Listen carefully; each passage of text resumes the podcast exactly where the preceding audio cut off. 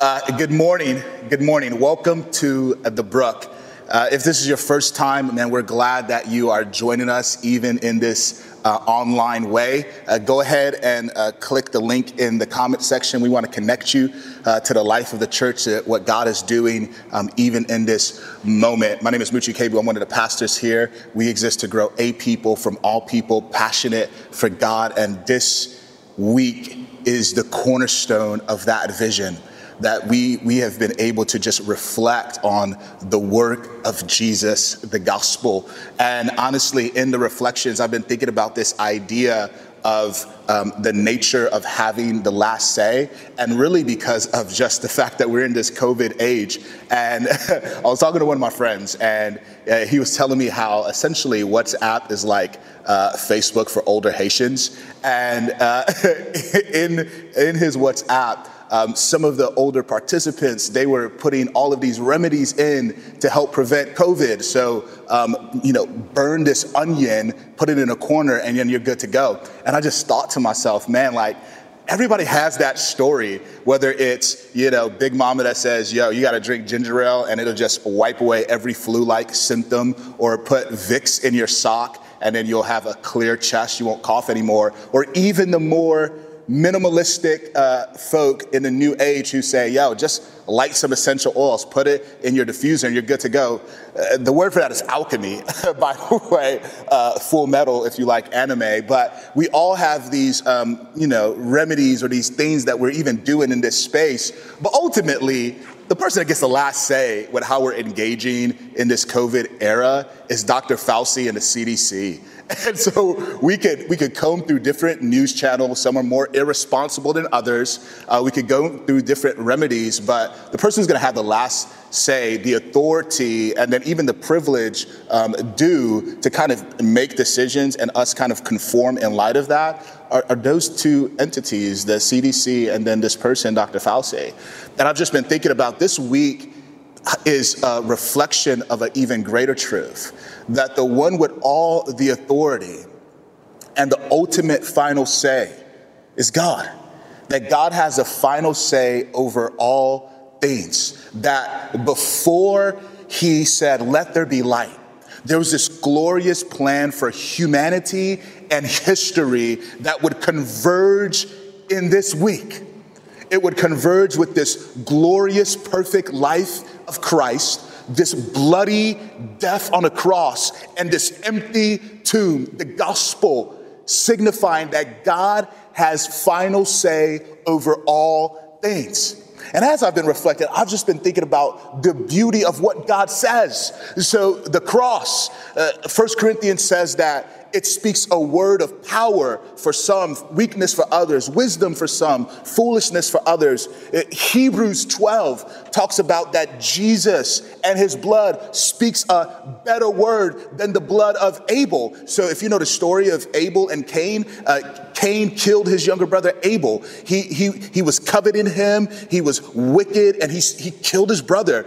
God confronts him, asks him a question Cain, where's your brother? Not because God's trying to get information, but because he's trying to give it and he's getting ready to enter into a confrontation with Cain. Where's your brother? Am I my brother's keeper? And God says, Cain, your brother's blood is crying out from the ground. Revelation echoes what happens when innocent blood is shed. When it cries out, it cries out vengeance, justice.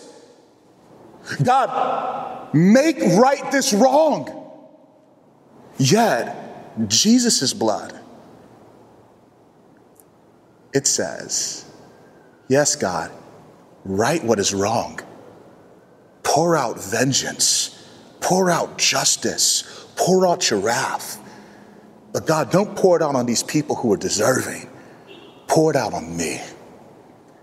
The word for that is grace. The convergence of history orbits around the gospel and this glorious word, grace. God's final say, God's last statement that booms is that there's grace for anyone who wants it. And I've just been thinking, what if we allowed grace to have the last word in our lives? What if we had the humility and the courage to allow grace to have the last word in our relationships, specifically how we relate to God, how we relate to others, and then even how we relate to ourselves.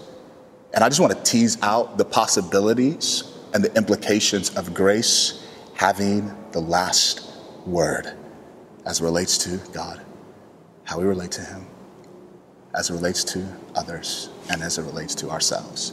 So if you have a Bible, uh, meet me in 1 Corinthians 15. That's where we're going to be for the rest of our times. 1 Corinthians 15 is this layered, expansive, rational presentation of the gospel, this glorious explosion of grace. Christian hope.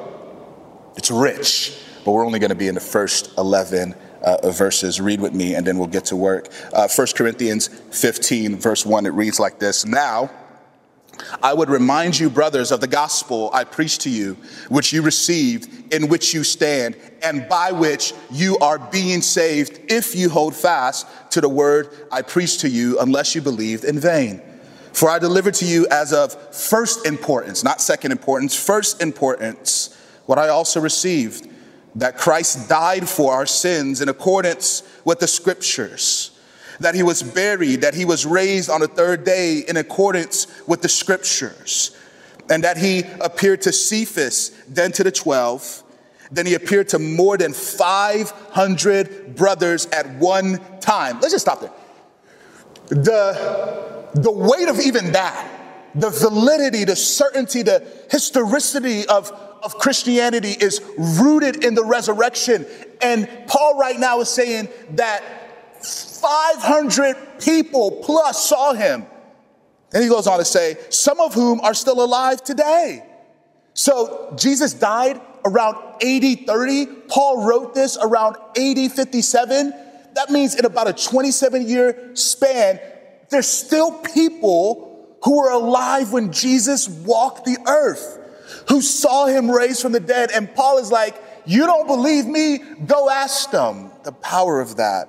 I just wanted to pause and even note that. Anyway, he keeps going. Then he appeared to James, then to all people, all the apostles. And last of all, as to one untimely born, he appeared also to me. For I am the least of the apostles, unworthy to be called an apostle, because I persecuted a church of God. But by the grace of God, I am what I am, and his grace toward me was not in vain. On the contrary, I worked harder than any of them, though it was not I, but the grace of God that is with me. Whether then it was I or they, so we preach, and so you believe. So, grace is one of those words that is often thrown around in Christian circles. Uh, we, it, we need to see that it's tied to the gospel, it's tied to the work of God, but we also need to understand its nature and, and have an accurate definition so we could use it appropriately. You could use words without knowing its meaning. I had game night a few nights ago with my uh, kids, and game night is really an exercise of patience for me. God uses it to grow me in his likeness and to make me more like Jesus because I play games to win. Uh, but when you have game night with small kids, you don't necessarily play to win, you play for togetherness. But in the midst of this game night, uh, one of our kids was talking to, another, to one of their siblings, and sarcasm is like the love language of our family. And uh, she threw out this word, well, touche. And one of the other kids was like, What does that mean? She's like, I don't know. Now she used it rightly but she had no clue of what it really meant. And so, even though she used it rightly in a moment, she really couldn't understand the depths of this word. And that's how we treat grace. Yeah, we could throw it out there, we could sing it in songs, but until we know the definition, we can't really apply it fully, and we can't see what it would look like for it to have the last word in how we relate to God, how we relate to others, and then how we relate to ourselves. When you comb the scriptures and you look at the cross, this explosive experience of grace, what you see is that grace of God is his unmerited favor. It's this unearned gift that we get, this kind act God allows us to receive by virtue of his kindness and not our effort. It's unmerited, unearned favor. That's grace. But even at the end there, and, and Paul brings this out, he says, I am what I am by the grace of God. Uh, and then he goes into how he goes out and works and he labors. We're going to get there. But but what that shows us as well is it's not just this unmerited favor, but the grace of God is also his divine empowerment. 1 Corinthians 12, uh, uh, Paul is going to argue that everybody has been given this special endowment. If you know Jesus, this special endowment called a spiritual gift, charismata, grace gift, that the grace of God is his divine empowerment. It is both his unmerited favor and his divine empowerment. The grace of God is God's love and power acting on our behalf acting on our behalf to do what we can't do for ourselves, what we desperately need. That's the grace of God. Now, with that definition, notice how it starts to get, get us amped. It's in particular in how we relate to God. It starts off and it says, I, I preach to you this, this gospel that, that you have received, that you stand in, and that you are being saved by. Paul is identifying the, the tenses of salvation that we, we receive it, we, we stand in it, we rest in it, but we actually grow by it as well until we get into the future age where all things are made new. But salvation isn't just this conceptual act, salvation is this concrete relationship. And so, what we receive, what we stand in, and what we progress in is relationship with God. And, and what, what, what he's saying is that the, the cornerstone of that relationship is grace. Now, if grace got the last word in the relationship for real, do you know what happened? We'd move from being transactional in how we relate to God to more trusting in how we relate to God. Most relationships operate on a transactional basis. It's put in work so that whenever you need help, you've, you've earned enough equity to withdraw from this relational account. And so, in essence, you're, you're not really actually asking for help, you're demanding to get paid what you do. Transactional. But, but if we operate like that with God, we just keep putting in work and we just wait till we've accumulated enough goodwill, we have to see that that, that type of action, it's not like we're waiting in traffic, it's more like waiting on a treadmill. And so if you're waiting in traffic, you're just at a standstill until the car in front of you moves. But if you're waiting on a treadmill, if you're not actually moving, you're going backwards. And when we interact with God in a transactional way, we actually start to wander further from Him. But when grace gets the last word, we don't interact with God transactionally. We don't interact with Him uh, in a more trust oriented dynamic, a more trust oriented way. Back to my kids. So, virtual school means that everybody's at home. Uh, it also means that I've discovered that our kids are bottomless pits. Like, I mean, it is snack time every 25 minutes and 48 seconds. Dad, can I get a snack? Mom, can I get a snack? Yo, can I get some of these Takis? Yo, can I get some of these gummy bears? Yo, can I get some of these apples? And I mean, like 25 minutes, 48 seconds every single time, clockwork. Now, not once has my daughters or my son come up and said, Yo, yo, Pops, yo, I, have I've, I've been crushing it in this virtual school. Um, you know what? Not once have they come up and said, Man, I, I had 50 on the electricity. Um, you know what? Not once have they come up and said, You know, Dad, I know bedtime is at 8, but I got there at 7. I went down early. Now run me my Takis. First of all, if they ever said, Run me my Takis. yeah, amen, amen. But they, they've never done that. They've never done that. They, they don't operate in a transactional way where they put effort in and now they withdraw. They just say, yo, can I get, can I get a snack? And I usually respond in kind, like, yeah, absolutely, come on, let, us get these Takis, let's go. That's a trust oriented way. They believe in who I am as their father, and then they operate as such. If grace got the last word, that's how we would relate to God in a more trustworthy, not transactional way.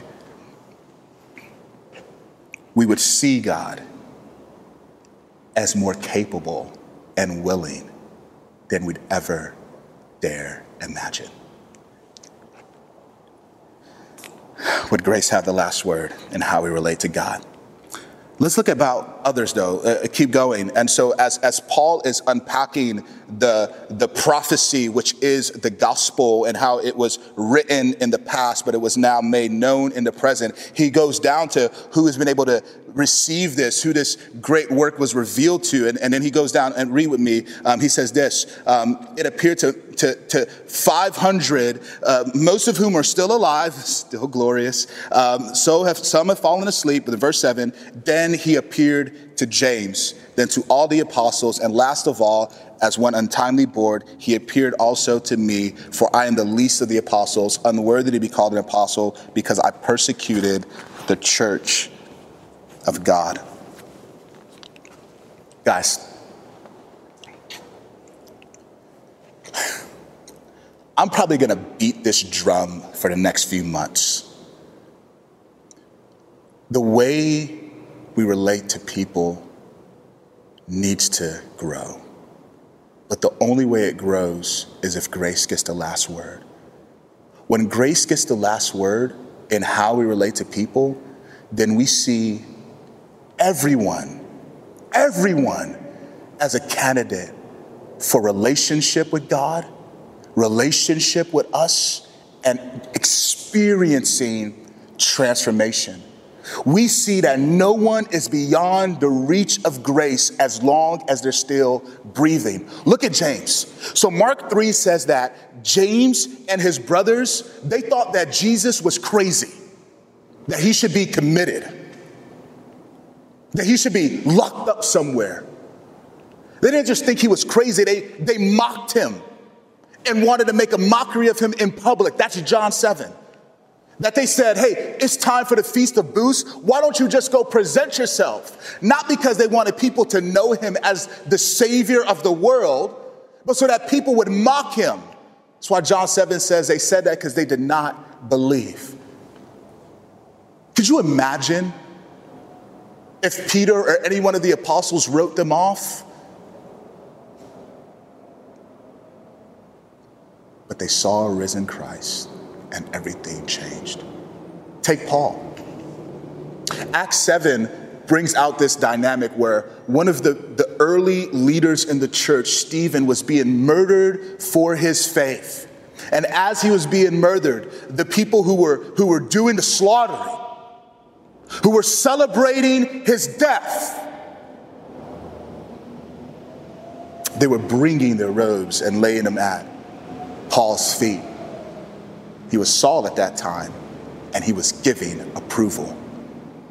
Could you imagine what it would have been like if they would have saw Saul after he saw the risen Christ and, and God changed him forever if they were like, mm, nah, dude. In fact, they were a little hesitant about him, but you know what happened? There was this guy named Barnabas who, who vouched for him and said, No, I've, I've seen the work of God in his life. Grace radically changes how we relate to other people. They're not beyond God's reach of grace, this unmerited favor, this divine empowerment, as long as they're still breathing and we could endure relationally with them. The accelerant, the accelerant for the deterioration of relationships is the absence of grace. And its presence is the only thing powerful enough to cause people to endure.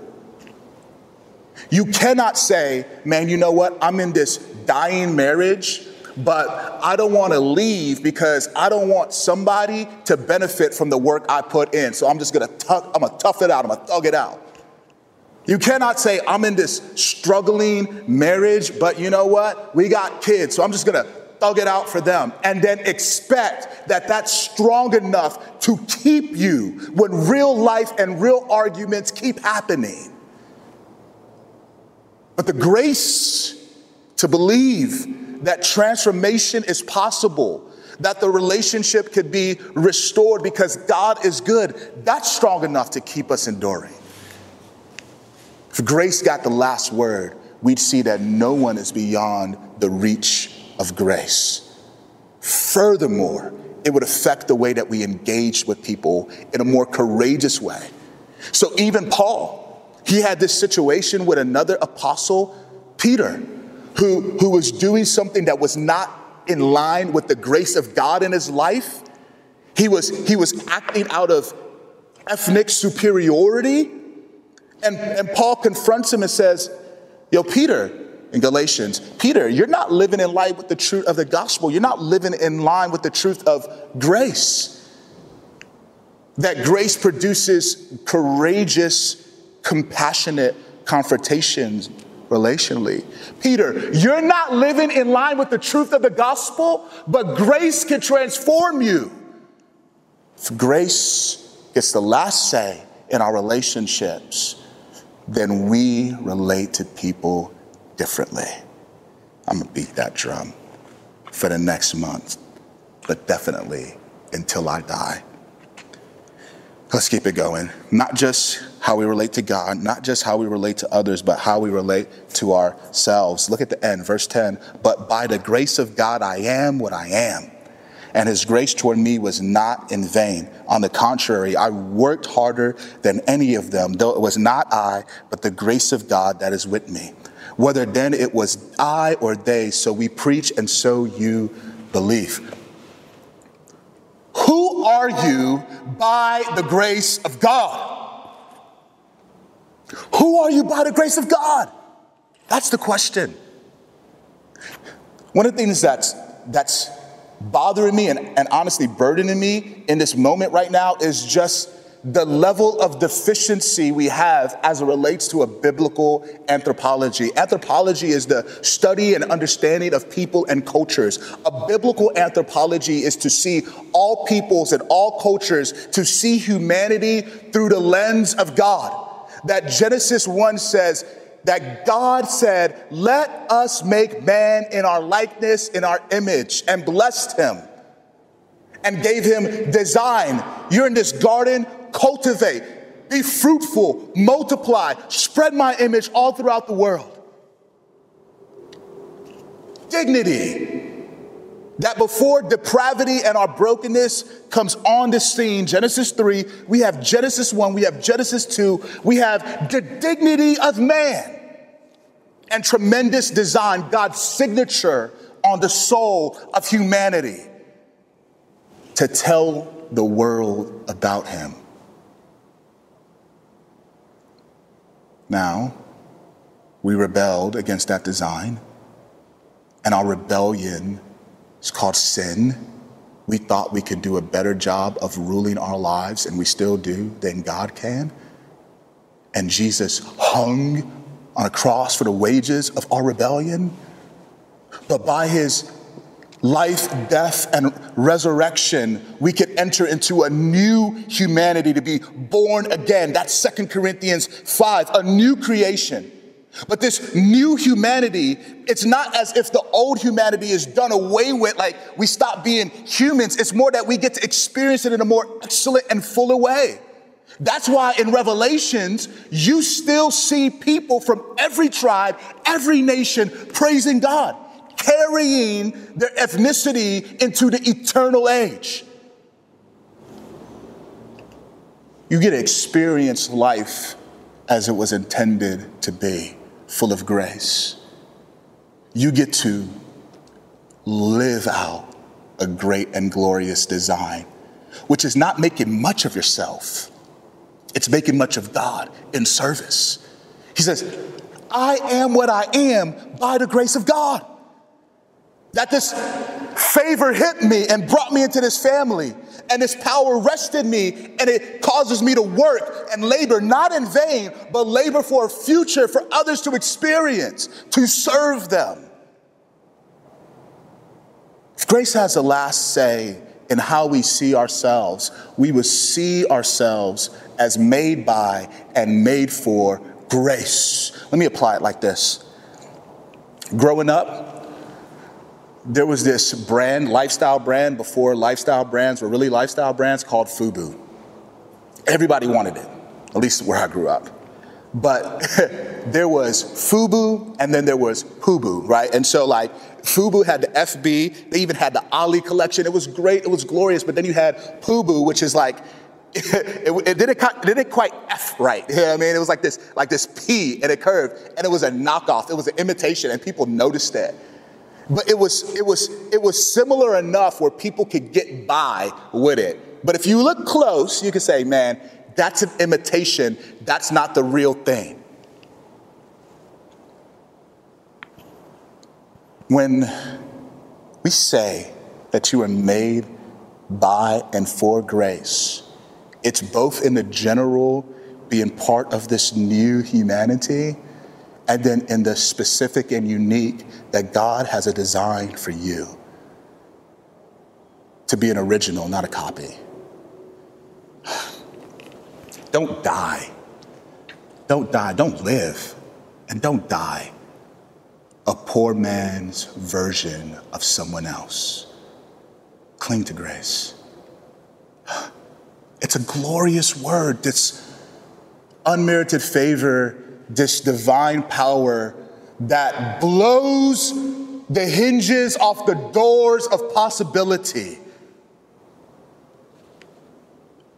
If you're on the outside looking into that, you can't earn your way in. You receive in faith. God, I don't know it all, but I know enough to say, I want that and you receive and you stand and you progress. And if you're on the inside, but that's not how you're currently relating to God or to others or even yourself, you're breathing, transformation is possible, change is available, possibilities are endless. We need it especially now. Cling to grace. Live in light of the grace of God. Find freedom. Let's pray. God, thank you. Such a sweet word that you give us grace. Would it soothe our souls and stir us to greatness for your name's sake? so that they would believe. In your name we pray, Jesus. Amen.